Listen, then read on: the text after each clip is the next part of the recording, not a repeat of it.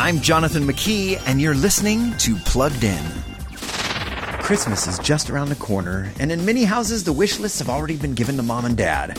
Let's see. Uh, Emily wants an iPad. Taylor, uh, smartphone. Brienne, smartphone. Uh, little Timmy, well, he's only three, so at least he wants an iPad. All right, let's ask the glaring question. Should we really be giving our young kids screens for Christmas? Or maybe the question is better phrased what age should we give our kids those screens with access to social media apps? Experts agree wait until high school. Yes, the pressure is on. Most of friends already have screens, but the research on the effects of social media is crystal clear. Don't be in a hurry to hand your kids devices that tempt them to be on social media before high school. For more about those screens in your kids' pockets, visit us at pluggedin.com slash radio. I'm Jonathan McKee, author of Parenting Generation Screen, with Focus on the Family's plugged in.